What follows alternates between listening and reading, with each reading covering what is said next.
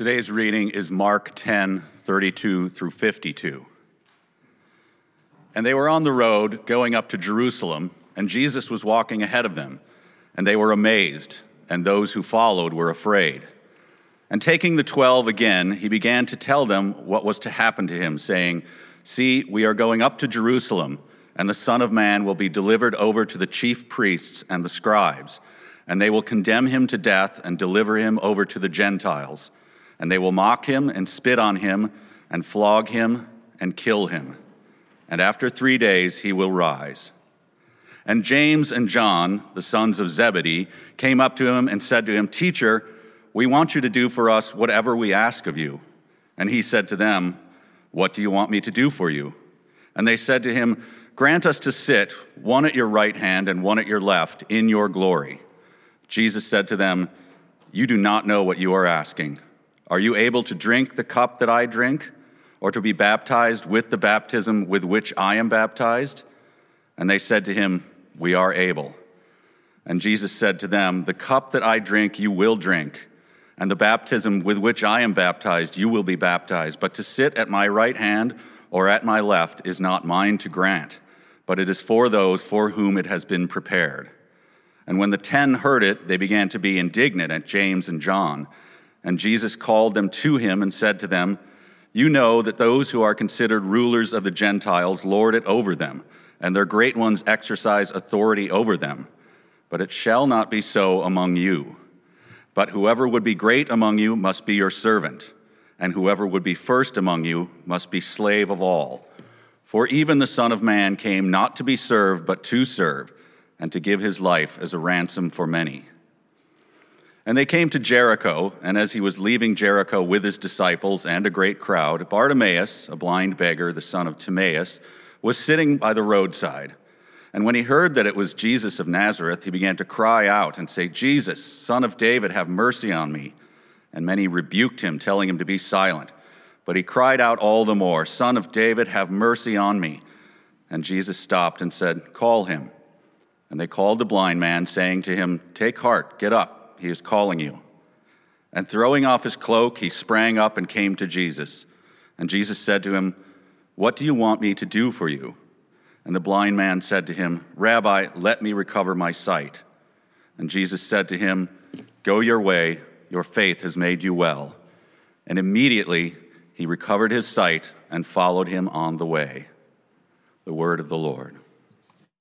What do you want? What do you want? That's one of the most powerful questions out there because it forces us to look deep down inside, deep into our hearts, and to name for ourselves and for someone else what it is that we desire, what it is that we want. And this question, what, what do you want? It comes at us all the time in a hundred different directions. You, you go to a restaurant, and the waiter or waitress asks, What do you want? And so you have to name for him or her from, from a list of, of dozens of options what it is that your heart desires. Or you're in therapy and, and you're trying to understand the source of your anxiety or your depression or your anger. And eventually you get asked the question okay, well, now that you have this insight into where these emotions are coming from, these feelings are coming from, now that you understand their origin, what do you want? Or you get into it with your, your spouse for the umpteenth time about the same old stuff, and the, finally the other person asks, All right, I've heard enough from you about what I've done wrong. Now, what is it that you want from me? Or you're negotiating for a new job, a promotion, and, and, and your boss asks you, Well, what do you want in order to, to take this position? And so, naming these desires is hard. Because every time that, that we, we name them, it, reveals something about us, about what we value, about how we value ourselves, about what we prioritize, about what we love. But naming these desires is powerful too because it's only when we name them, when we name what we really want, what we really desire, that things can actually begin to change. When I was in seminary, I was introduced to this, this concept called nonviolent communication. And, and it comes from the world, at least in the context I discovered it, uh, from pastoral counseling. And, and, maybe other people know about it, maybe, maybe you've heard of it before, but that's when I was introduced to this concept. And, and I think it's called nonviolent communication because it's, it's, uh, you know, it's a counter, countering itself, it's setting itself up against how communication can sometimes work, you know, so called communication, um, where people are either kind of angry or over trying to overpower the other person, manipulate the other person. And, and, and so nonviolent communication is saying, we, you know, we, we, we want to be speaking to each other in ways that don't trigger that fight or flight response. That's so natural when we're doing communication, which also uh, overlaps a lot of times with confrontation and conflict. How do we do that in such a way that we are heard? and the other person understands. And so it's this method, nonviolent communication. So it starts with an observation. What are you seeing? Then it goes to a feeling. How is what you're observing making you feel? And then finally, it all culminates in an in a, in a expression of a, of a need, a request, a desire, what you want. So here's just a trivial example. You know, uh, someone could say to, someone may have heard this before, you know, when you don't put away your clothes that I folded um, in the laundry basket for over a week, there's an observation, situation that happened. It makes me feel devalued, feeling. And so I need you to put them away in a timely fashion. There's a need, there's a request, a desire. And so that's the alternative to saying something like, which a nonviolent communication form of this would be like, you're so lazy.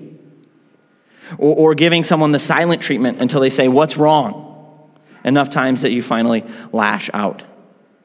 And, and so it also helps to, to move beyond just naming the problem to actually naming a solution. And so saying what you want, naming what you want, it's, it's vulnerable, it's revelatory, it's powerful. And in our passage this morning, two times, Jesus asked people, What do you want me to do for you? And Jesus, as we've seen, gets two very different answers to that question. And so we're going to look at this morning about wanting the wrong things, wanting the right things, and what Jesus wants. So, wanting the wrong things, wanting the right things, what Jesus wants. And so, uh, just to set the scene here, Jesus is on the road uh, going up to Jerusalem for Passover. And he's leading the way on what he knows. I mean, he's predicted it twice before. Here he says it again at the beginning of our passage. He knows this is going to be his final showdown, his final confrontation with the powers of evil, the powers that have arrayed themselves against God's kingdom that are personified by the Jerusalem, Jerusalem elites, the Gentile authorities, but really they're just the human representatives of, of these dark forces that oppose God and his kingdom. And so at the beginning of our text, Jesus, for the third and final time, explains to his disciples the fate that awaits him, what's going to happen when he finally makes it to Jerusalem. And he does it in such detail that it reads like it's almost like a, a, a précis, or it's almost like he's providing a table of contents for the end of the Gospel of Mark, what's going to happen from you know, Good Friday through Easter Sunday. And the remarkable thing about Jesus is he knows this is going to happen. He knows he's going to die a horrible death, a humiliating death, and yet he still walks ahead of them. He's still at the front, going up to Jerusalem. Jesus isn't like a, a, prisoner, you know, being led to, to the gallows for his execution and, and so walking behind. He's not panicking. Uh, like people, you know, at Costco nabbing all the toilet paper or bottled water or hand sanitizer they can get their hands on. He is leading the charge like a, a general marching into battle. And what awaits Jesus in Jerusalem, it isn't some tragedy, but the very reason that he came. The whole point of his earthly ministry is going to be brought to a head. He's going to fulfill his purpose when he is delivered over to the chief priests and the scribes, and they condemn him to death, when they deliver him over to the Gentiles, and then they mock him and spit on him and flog him and kill him. Jesus understands that in order for him to bring God's kingdom to earth as it is in heaven, he has to undergo all that.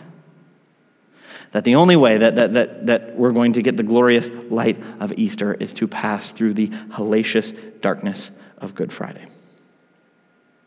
So it's in this context, having just taught about his impending betrayal, arrest, death, and torture And doing so for the third time, that James and John approach Jesus with a request.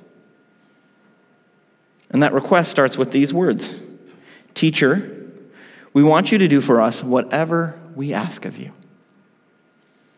Now, that is a heck of a way to preface a request to anybody, let alone Jesus. And there's a, a technical theological term for what this is chutzpah. They got chutzpah. And so, you know, what kind of people would go up to Jesus, would go up to anyone, but, but especially Jesus, and say, hey, before I ask you for something, I want you to promise me that you're going to give it to me, okay? It's like when, you know, you go to someone and you say, hey, I'm going to tell you something, and you have to promise me that you're not going to get mad at what I, what I tell you. It, it, is, it is manipulative, straight up, to do something like that. And actually, in this request, is saying, hey, I'm going to ask you for something. You need to give me whatever it is I ask. There's echoes here of something that happens earlier in Mark. It's a text we didn't read, but it's one that we know well. Someone else offered something like this to someone else, King Herod. When Herodias' daughter danced for him, and, and he was so pleased by this dance, he says, Ask me for whatever you want, and I will give it to you. Up to half of my kingdom. So, did James and John really think that Jesus is just another Herod, an, another tin pot despot willing to grant wishes in order to curry favor? And so, not only is their request beneath the character of a disciple, it's denigrating. When we see that, it's denigrating to Jesus. It's denigrating to the kind of king, the kind of leader that he is.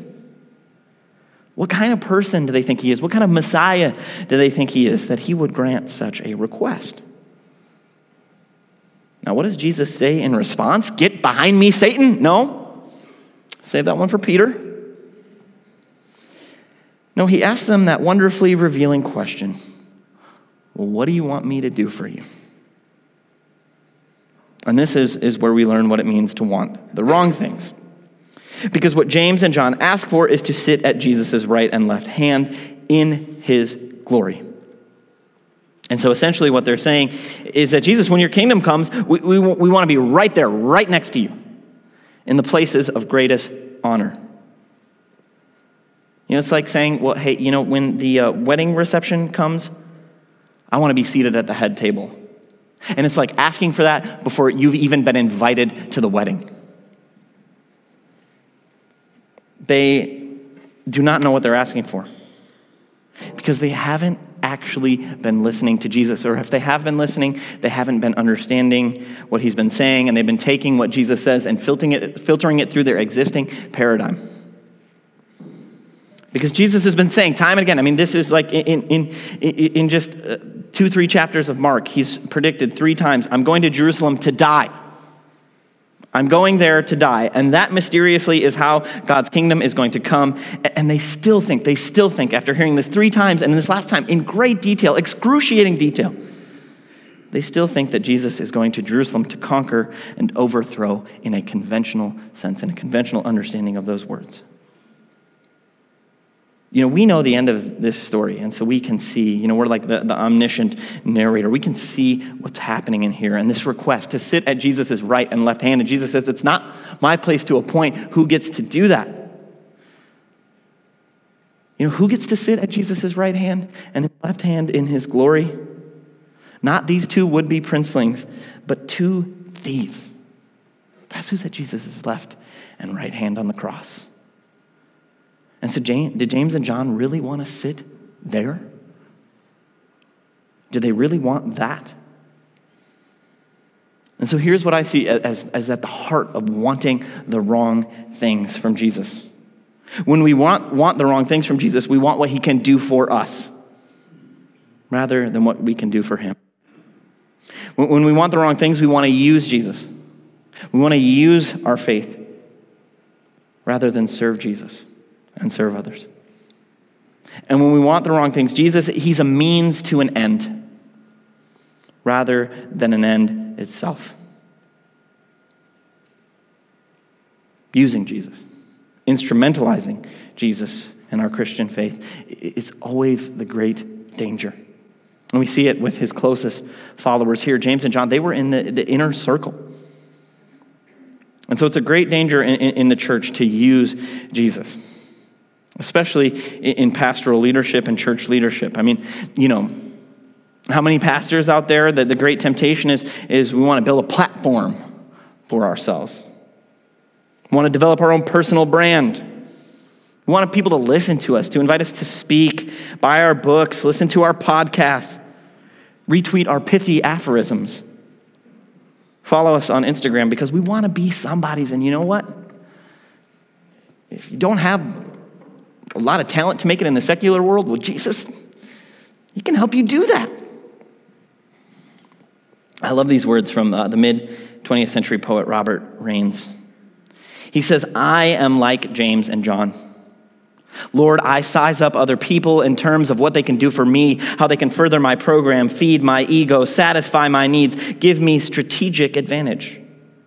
I exploit people ostensibly for your sake, but really for my own Lord, I turn to you to get the inside track and obtain special favors, your direction for my schemes, your power for my projects, your sanction for my ambitions, your blank check for whatever I want. I am like James and John. We know that we want the wrong things when, at the heart, our desires are about using God and other people. So, with James and John, we see what it means to want the wrong things, but our passage doesn't leave us there in despair. No. We actually finally get a positive example of wanting the right things that comes from the most unexpected of places and unexpected of people a blind beggar named Bartimaeus. Now, what did Bartimaeus want? Even before Jesus asked him this question, he caught word that this man he had heard so much about, whose reputation preceded him, was passing by. This was his one shot.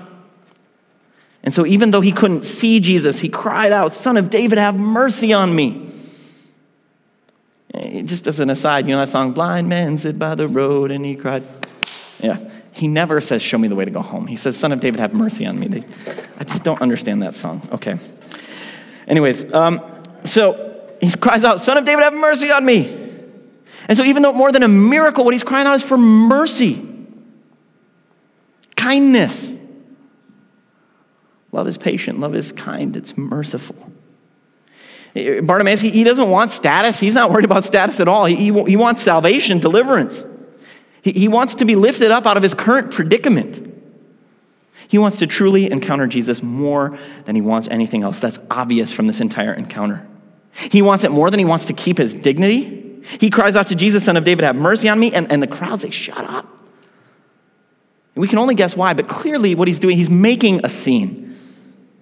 He's becoming a distraction. He, he's interrupting a very important person on a very important errand.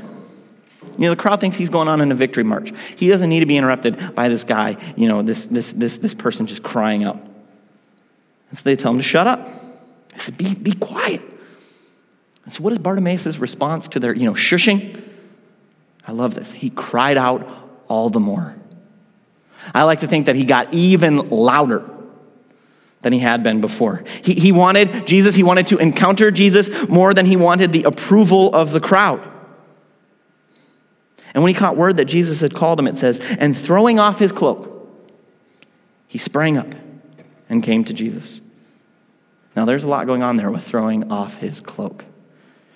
This was a huge deal because this cloak provided him with two things identity and security. This cloak was the outer, garment that he would wrap around himself with at night.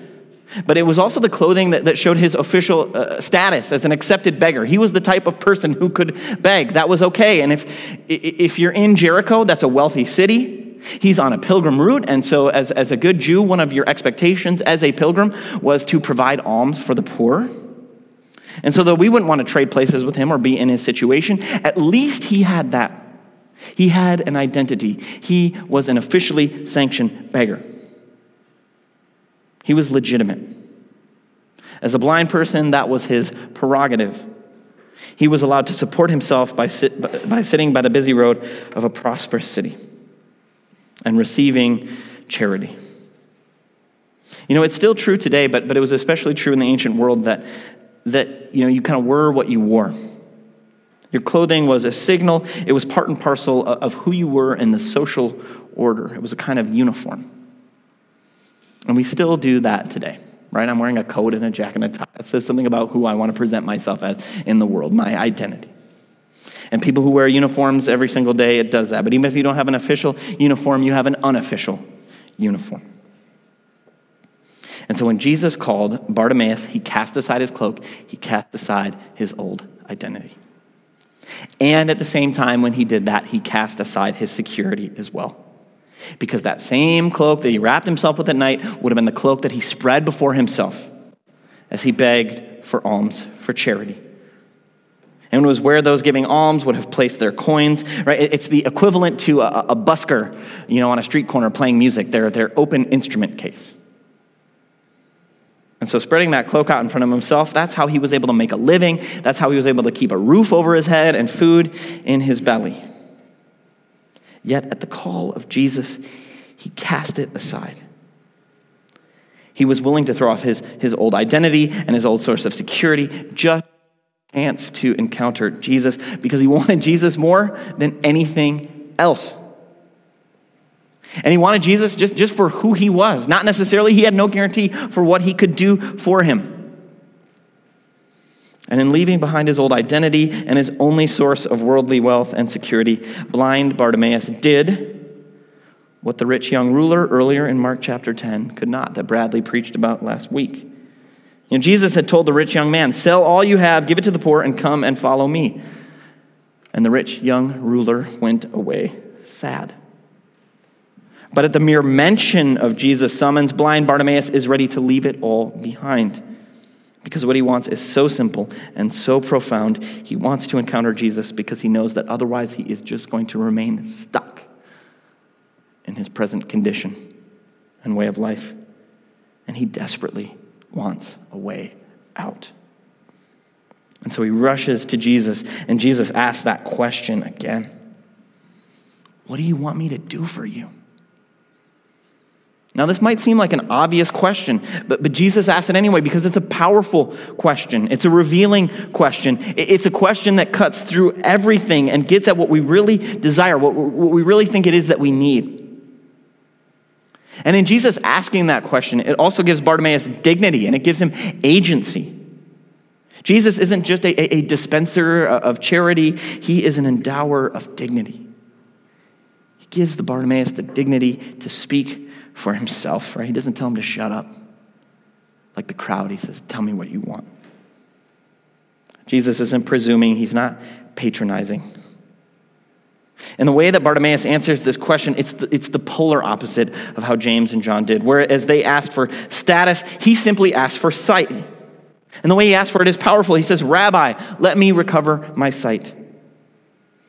But in the Greek manuscripts, he actually says, Rabboni, which is this exalted title. It's actually when, when the rabbis, they, they, they, they, they uh, reserved this phrase for referring to God himself. So it's this very exalted title, suggestive. And all that Bartimaeus wanted, he, he, he wanted to recover something he had lost. And all he wanted to do was see.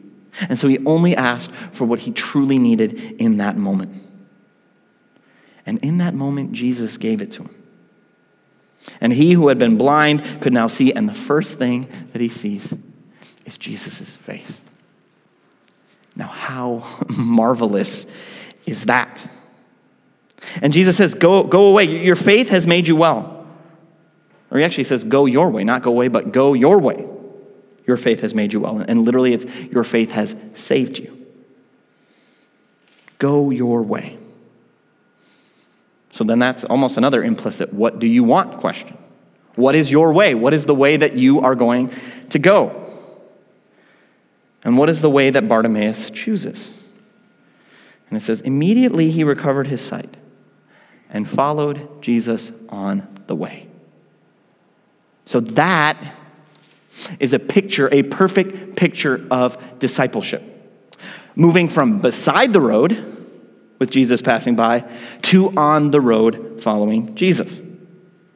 The, so, the right thing to want is whatever it is that will free us from what is holding us back and keeps us from following Jesus. Want what will allow us to follow Jesus. So here we have an example of a true disciple, someone who stops at nothing to encounter Jesus, who asks for what he really needs, and commits himself to following the way. And so let Bartimaeus stand as an example for all of us. And let us reflect on, on, on that most straightforward and difficult of questions. What do we want? What do we want Jesus to do for us? What do we want from him, really? Do, do we want what James and, and John want? Jesus sort of give us the better life that we've always wanted, kind of from a worldly perspective? Or do we want what Bartimaeus wants? Which is another way of asking do we want what Jesus wants? Which leads me uh, briefly to the last thing that I want to talk about this morning. What does Jesus want? We see the answer in verses 42 through 45, which is Jesus' response to James and John's audacious request. You know, our culture, we, we, we are obsessed with leadership, and it was no different 2,000 years ago. Leadership, especially in the church, it's so important. It's so important that Jesus uh, uh talked about it frequently. And when Jesus talks about leadership, he's like a broken record. He says the same things over and over again. And once we begin to hear it, we can, we can finish Jesus' sentences. You want to be first? Well, then you better be last. You want to be great? Well, then you better become a servant. And Jesus is always teaching about this because his followers then and now keep forgetting the lesson. And what Jesus says in, in verses 42 through 45 is that what he wants from his followers, who would purport to be leaders, is service and sacrifice. Because here's Jesus' summary of what, what it looks like to be a leader in the kingdom. It comes right in verse 45, which is one of the greatest verses in all of Scripture, especially in the Gospel of Mark. He says, For the Son of Man came not to be served, but to serve, and to give his life as a ransom for many. So Jesus is saying that he came to serve and sacrifice in order to free people, to free people from sin to free people from illness, to free people from addiction, to free people from self loathing and self centeredness, to free people from hopelessness and heart sickness, to free people from fear and the greatest enemy of all, death. And the way to overcome all those things is to trust in and follow in the footsteps of the one who served and sacrificed. Because service and sacrifice are always at the center of what true transformational love looks like. Transformational love always looks like service and sacrifice. We all know this is true. Think about becoming a parent. You become a servant right away. You serve that child. When they are born, they are completely helpless. You meet their every need, you cater to their every desire, you answer their every cry. Why? Because you love them and you know that only by serving them are they going to grow and develop as they should? So, being a parent, transformational love and being a parent involves service, and it involves sacrifice as well. And what is sacrifice? Sacrifice is about giving up something of value for something of even greater value, but it's about giving something up for something of value that doesn't immediately or tangibly uh, and directly benefit you. And so, when you're a parent, you, you, you sacrifice lots. You sacrifice your own freedom. You don't just get to do what you want to do anymore. You don't get to go out every night. You don't get to read the kind of books that you want. You get to read Little Blue Truck over and over and over again. I mean, it's a great piece of literature, don't get me wrong.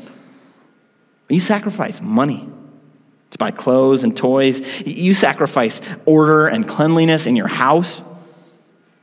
You give up so much. I mean, it's true, you give up so much to be a parent, but it is for something far greater than what you had on your own. And so Jesus wants service and sacrifice because true transformational love always expresses itself that way. And so, what Jesus is offering here, it's not just an atonement theory. And understanding how the cross works and, and what ransom means in that context is very, very important. But it's equally as important to see how it shows us how Jesus wants us to live and to love.